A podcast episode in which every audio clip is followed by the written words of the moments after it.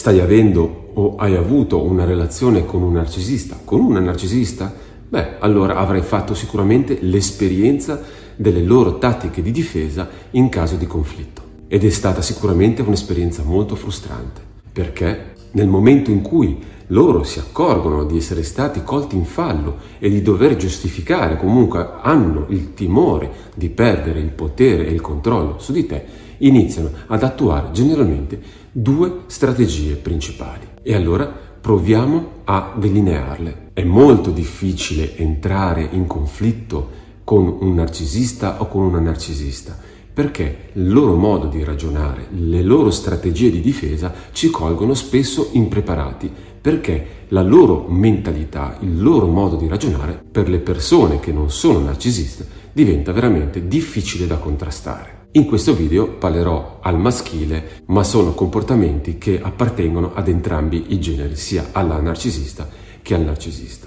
Il loro vero intento nel momento in cui entrano in conflitto con un'altra persona è quello di mantenere il loro potere e controllo nella relazione. E il fatto di provocare delle emozioni anche sgradevoli, questo diventa per loro un grande carburante, cioè una forma di energia che li alimenta profondamente. E allora potremo fare degli esempi.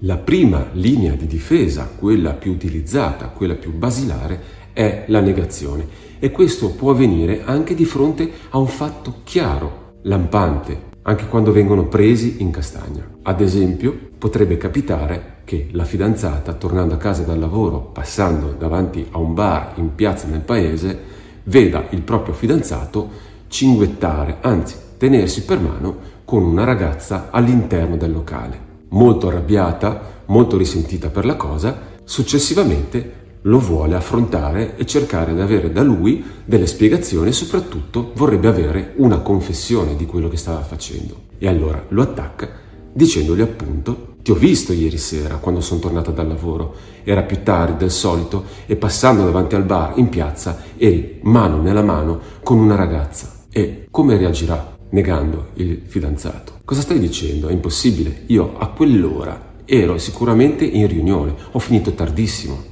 Anzi, sai cosa ti dico? Perché non prendi il telefono e chiami Roberto? Te lo confermerà. Eravamo io e lui. Eri tu, ti ho visto. E lui continuerà: no, non è vero, non potevo essere io. Se vuoi, chiamalo. E lei cercherà di incalzarlo dicendogli: smettila di dire delle stupidaggini. Ti ho visto. E lui continuerà. E gli dirà: allora mettiti degli occhiali nuovi, perché a questo punto hai dei problemi di vista. E nonostante che la ragazza continui ad incalzarlo dicendogli: guarda che ti ho visto, so benissimo chi sei, anzi ti posso anche descrivere la ragazza, era bionda, alta, molto magra e ti dirò di più, aveva una maglia verde molto appariscente, non ero io. E più si arrabbierà la propria fidanzata e più questo narcisista riceverà carburante da lei, perché questo suo arrabbiarsi per colpa sua per lui è veramente un grande nutrimento, e finché sente le sue emozioni continuerà a negare in modo tale da avere il controllo sulla relazione, e sarà determinato a mantenere questa negazione fino a quando la vittima non si sfiancherà a tal punto da rinunciare ad avere delle spiegazioni. Ma se la vittima facesse addirittura un passo in più, se questa fidanzata avesse registrato un video nel quale si vede lui mano nella mano con questa ragazza, potrebbe avere l'ardire di dirglielo e quindi metterlo di fronte al fatto compiuto. Vedi questo video? In questo video sei tu e lei e siete mano nella mano. A quel punto il vero narcisista, la vera narcisista, alzano la posta in gioco. Potrebbe prendere il cellulare, ad esempio, e commettere un fatto aggressivo, rozzo, ma prenderlo e sbatterlo per terra e spaccarlo in 1000 pezzi. E nel momento in cui la ragazza lo guarderà esterrefatta per il gesto così aggressivo, potrebbe anche dirgli: allora l'hai rotto perché sai benissimo di essere tu. Ma a quel punto il narcisista riprenderà la negazione e le dirà semplicemente: io non ho visto nessun video, anzi cosa? Eri tu in quel video lì, ti ho visto benissimo. E lui potrebbe dire: io non ho visto nessun video e mi sta facendo veramente arrabbiare il fatto che tu continui a sostenere questa cosa. E anche se può sembrare assurdo, questa nuova fase nel conflitto continua a dare carburante al narcisista. Ma se il narcisista non se ne sta e vede che la ragazza comunque non cambia idea e continua a insistere sulla prova, sul fatto che lui gli ha distrutto il suo cellulare,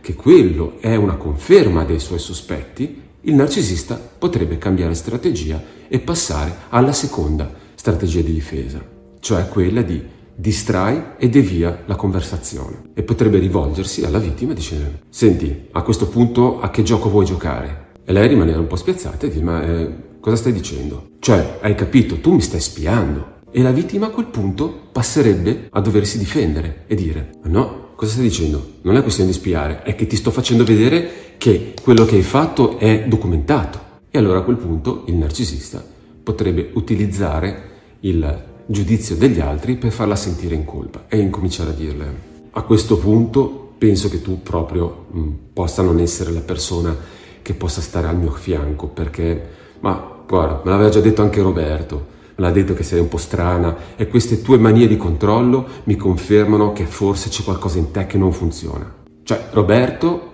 ti ha detto che io sono quella che non funziona.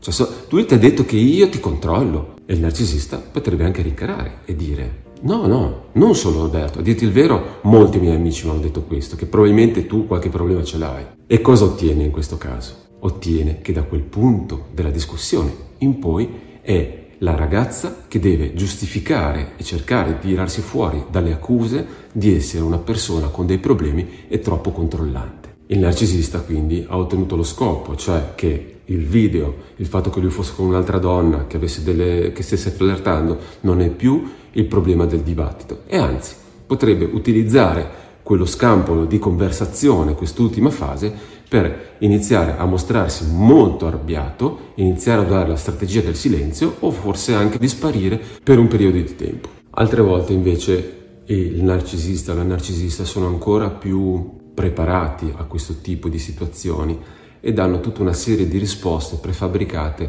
per cui riescono subito a zittire l'altra persona. Ad esempio, nel momento in cui la fidanzata gli dice: guarda che ti ho visto l'altra sera con quella ragazza nel bar, eccetera eccetera, lui potrebbe guardarla e dirle: ah, ma certo, è Sabrina, te l'avevo detto.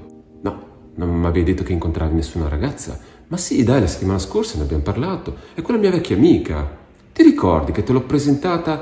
Dove eravamo? Eravamo in spiaggia, era quella della seconda linea di ombrelloni, te lo ricordi? Che aveva quel costume nero imbarazzante, ti ricordi? Tu invece eri bellissima in quel momento. E da lì poi iniziare a parlare, a fare tanti complimenti, a farla sentire speciale, distraendola da quello che era il tema principale, facendole credere che forse in effetti è stata lei ad essere un po' distratta, a non essersi ricordata che gli aveva detto che avrebbe incontrato Sabrina. Oppure potrebbe addirittura dire: ma sì, ma sai, quella lì è fuori di testa, ma non te l'ho neanche detto, ma eravamo nel bar, a un certo punto mi ha preso con le mani, mi ha abbracciato, voleva baciarmi, e io cosa faccio? Una scenata davanti a tutti. Ho detto: sto calmo, sto attento, ma perché questa qua è fuori di testa veramente, eh? Però, voglio dire, non sarai mica preoccupati di quella roba lì, cioè, voglio dire, io sono innamorato di te, è te che voglio, nessuno può mettersi tra me e te.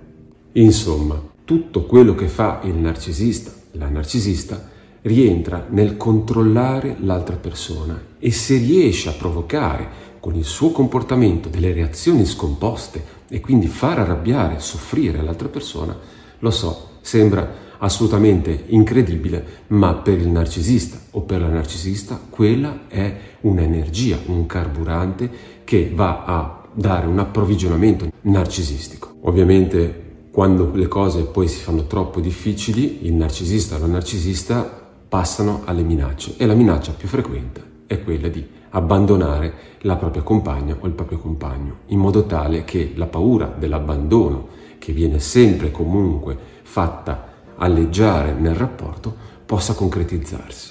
E a quel punto allora la vittima generalmente fa un passo indietro e entra in una confusione mentale nella quale potrebbe anche mettere in dubbio ciò che ha visto, ciò che ha pensato, e per non avere ulteriori difficoltà accettare anche che le cose vadano in questo modo. È evidente che, come dicevo all'inizio, avere a che fare con un narcisista o una narcisista, soprattutto nella seconda, nella terza fase del rapporto, cioè dopo il love bombing, diventa veramente, ma veramente molto complicato, difficile e crea grandissima sofferenza. Però tutto questo non è ineluttabile, non è un destino che cade addosso alle persone, è un qualcosa che attraverso il lavoro personale può essere anche superato.